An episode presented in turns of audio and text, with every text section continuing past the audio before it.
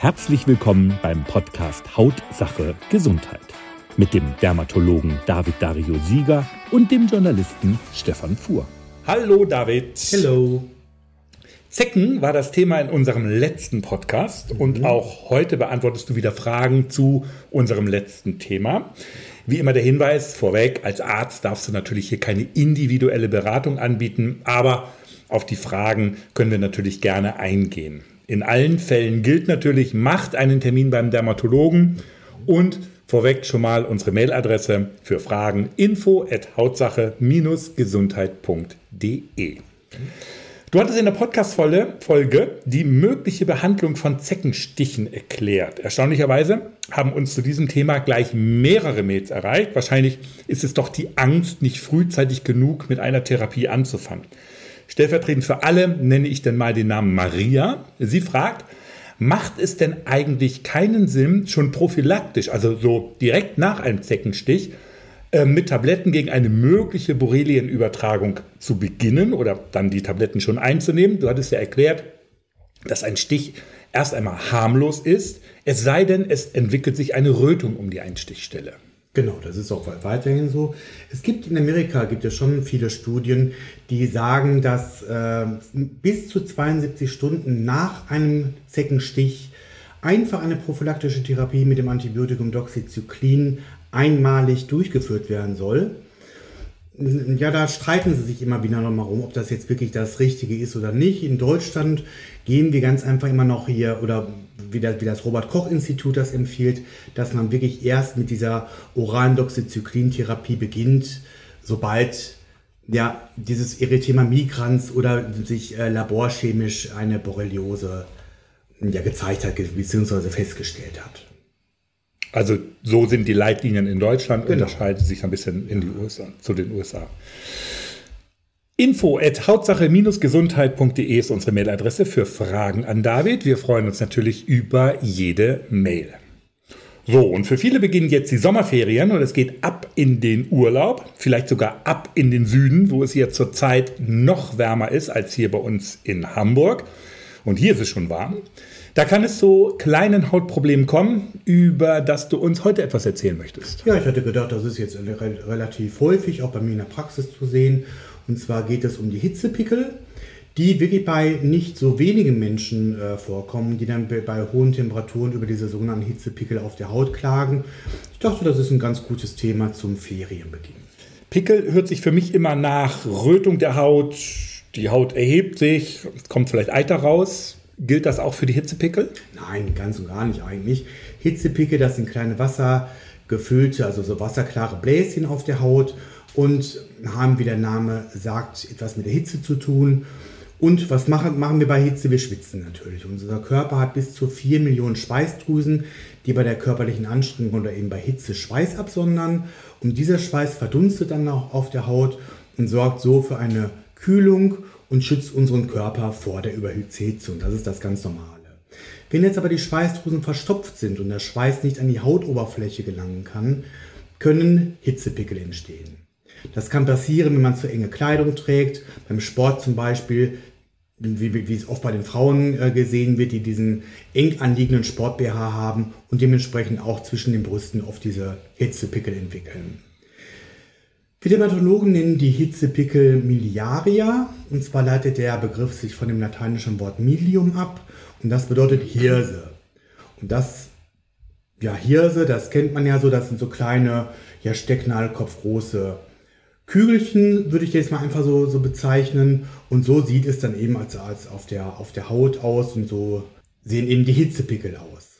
Aber, um vielleicht auch schon nochmal die Katze aus dem Sack zu lassen, Hitzepickel sind natürlich absolut harmlos und verschwinden auch von alleine wieder. Sie sehen zwar nicht schön aus und ich kann natürlich auch schon verstehen, dass einige Patienten sich Sorgen machen. Das heißt also, wer Hitzepickel entwickelt hat, muss damit jetzt nicht zwingend zum Hautarzt. Genau, also eigentlich nicht.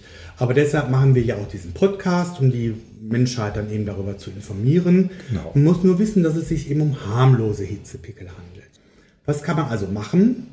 Bei hohen Temperaturen also immer lockere und luftige Kleidung tragen.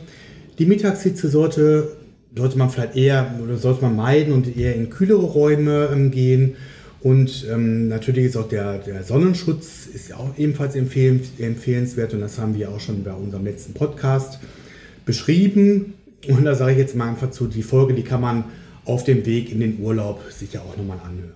Oftmals hilft auch eine lauwarme Dusche, die aber nicht zu eiskalt sein sollte, denn dann produziert der Körper ja wieder noch mehr Wärme, um die Temperatur wieder auszugleichen. Sollten die Hitzepickel jucken oder ein Gefühl von Brennen verursachen, was auch mal auftreten kann, kann man einfach auch ein antiallergisches Medikament einnehmen, was es auch rezeptfrei in der Apotheke zu kaufen gibt.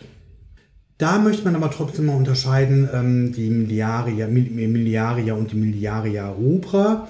Das, die möchte ich noch auf jeden Fall erwähnen, denn hierbei handelt es sich um Schweißdrüsen, die verstopfen, die verstopft sind. Und zwar handelt es sich dabei um die in den tieferen Hautschichten liegenden Schweißdrüsen.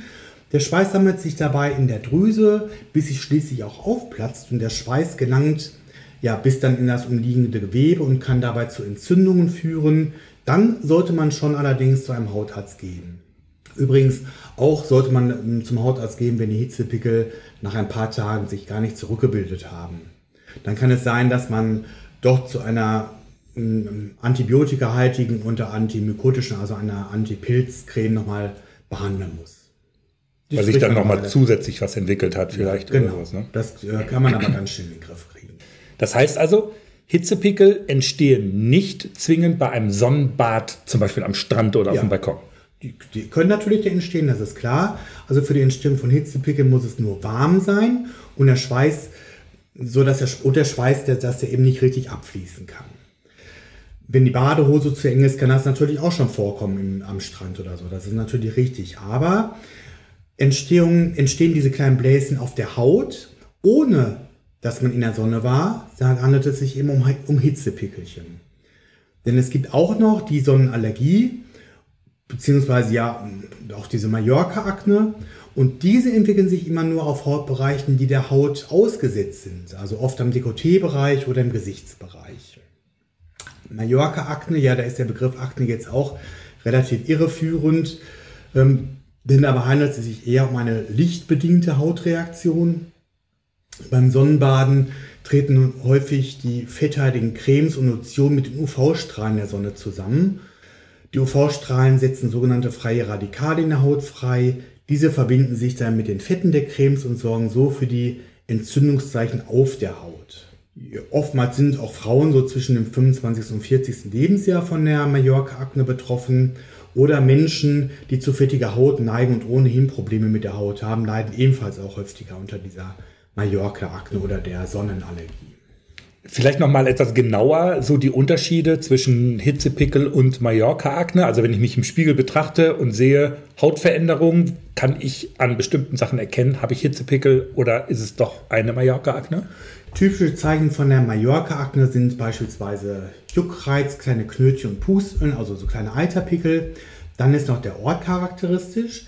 Denn die Hitzepickel können ja, wie gesagt, am ganzen Körper auftreten, aber die Mallorca-Akne tritt nur an den Körperstellen auf, die der Sonne ausgesetzt waren. Also vorwiegend am Dekolleté, an den Schultern, am Halsbereich oder auch im Gesichtsbereich. Eine Blasenbildung kann ebenfalls bei schweren Fällen auch bei der Mallorca-Akne auftreten. Was kann man tun? Wer weiß, dass er unter einer Mallorca-Akne leidet, der sollte natürlich auf keinen Fall auf den Sonnenschutz verzichten, sondern eher zu Präparaten greifen, die frei von Fetten und Emulgatoren sind, die ähm, sich schnell einziehen. Und das gilt auch für die Aftersun-Produkte natürlich. Ich empfehle auch immer, sich langsam an die Sonne zu gewöhnen. Oft kann man das auch in einer Praxis machen. Da gibt es das UV-Hardening. Da stellt der Patient sich in eine UV-Kabine und ja, die, die Dosis der UV-Strahlen wird ganz, ganz langsam erhöht. Damit sollte man auch dann oft in den Februarmonaten beginnen, ja, bevor, die, bevor die Sonne eben in, in, in, den, in den Sommermonaten dann äh, ganz hoch steht. Ja, der Urlaub wird auch, sage ich auch dazu noch äh, ganz toll im Schatten, bin ich mir wirklich auch ganz sicher. Und das haben wir auch schon in unserem letzten Sonnenpodcast beschrieben. Also nicht immer direkt in die Sonne gehen. Ne? Das genau. hatten wir ja schon genau. auch in dem Podcast mehrfach gesagt. Ne? Und dann hast du sie gerade eben auch erwähnt, die Sonnenallergie. Ja, die Sonnenallergie ist ähm, eigentlich keine richtige Allergie. Wir Dermatologen nennen das äh, oft diese polymorphe Lichtdermatose. Und zwar bedeutet polymorph vielseitig und so äußert sie sich auch. Ja, nach rund 24 bis 48 Stunden nach dem ersten Sonnenbad können die Symptome auftreten wie juckender Hautausschlag, Rötungen, kleine Bläschen, Knötchen oder Quaddeln, wobei das Hauptsymptom der Juckreizerei ist. Und die Symptome können von Betroffenen zu Betroffenen unterschiedlich sein, aber bei ein und demselben Betroffenen treten immer wieder dieselben Symptome auf. Das heißt, entweder ähm, nur Knötchen oder nur Quaddeln oder nur Bläschen, deshalb dieses Polymorphe. Die genauen Ursachen, warum die Haut derart auf die Sonne reagiert, sind wirklich weitgehend noch nicht richtig erforscht. Man geht aber davon aus, dass bei Betroffenen UVA-Bestrahlung eine Entzündungsreaktion auf der bis dahin sonnenentwöhnten Haut hervorrufen. Ich habe auch gelesen, dass mindestens 20 Prozent der Menschen in Mitteleuropa, in skandinavischen Ländern und auch in den äh, USA leben, eine polymorphe Lichtdermatose bekommen. Das ist jetzt auch gar nicht wenig. Und es betrifft meistens Frauen. Warum, weiß man auch immer noch. Der, ja, man kann auch eigentlich schon sagen, wer einmal eine polymorphe Lichtdermatose hatte, der wird wahrscheinlich auch bei den zukünftigen Sonnenbränden, ähm, äh, Bädern, Entschuldigung, bei den äh, nächsten Sonnenbädern damit rechnen müssen, dass er wieder eine ähm, Lichtdermatose bekommt. Was kann man machen? habe ich auch hier gerade schon gesagt, man kann das in unserem äh, Sonnenschutz-Podcast äh, Sonnenschutz genau. nochmal nachhören. Traue keiner unter 50. In den ersten Tagen immer Sonnencreme mit Lichtschutzfaktor 50 nehmen. Dann kann man leicht reduzieren, aber niemals unter 30. Bei der Wahl der Sonnencreme auf einen hohen UV-Schutz, UVA-Schutz achten. Und das gilt ebenfalls, ähm, dass die Creme auch frei von Fetten, Emulgatoren oder äh, Duftstoffen sein soll. Ebenfalls habe ich ja auch gerade schon erwähnt, geht das auch für die After-Sun-Cremes. Gibt es irgendwelche Sofortmaßnahmen? Ja, natürlich. Erst einmal sollte man die Sonne meiden, die betroffenen Hautstellen sollten gekühlt werden und man kann auch eine kortisonhaltige Creme auftragen, die die äh, Beschwerden lindert. Gegen den äh, starken Juckreiz kann man ebenfalls auch nochmal so ein Antihist eine antihistaminärge Tablette beispielsweise einnehmen. So sehr ich auch die Sonne liebe und ja, ich habe natürlich auch schon Tage nur auf dem Liegestuhl am Strand verbracht. Man muss es immer wieder sagen, die Sonne tut uns irgendwie nur bedingt gut. Ne? Ja, sie steigert aber trotzdem unser Wohlbefinden und, und ohne Sonne auf der Haut kann unser Körper auch kein Vitamin D produzieren. Aber man muss auch sagen, die Haut altert schneller, es kann zu Hautkrebs kommen. Sonnenbrände sind, nicht, äh, sind ebenfalls auch schlecht für uns. Jedenfalls, wenn man sich der Sonne ungeschützt aussetzt, ist die Sonne auch gefährlich. Aber ungeschützte Sonne aussetzen machen wir ja schon lange nicht mehr. Ja. Spätestens nach dem Podcast Traue keiner unter 50. Das habe ich es auch noch mal gesagt, den Hinweis darauf. Lieber David, herzlichen Dank für diese Podcast-Folge. Ja. Mir bleibt zum Schluss noch der Hinweis auf unsere Mailadresse info at hautsache-gesundheit.de für alles, was Sie schon immer mal wissen wollten. Lassen Sie uns auch gerne mal eine Bewertung da, einen Daumen nach oben oder eine 5-Sterne-Bewertung. Freuen wir uns natürlich drüber und sagen Tschüss, bis in 14 Tagen. Tschüss.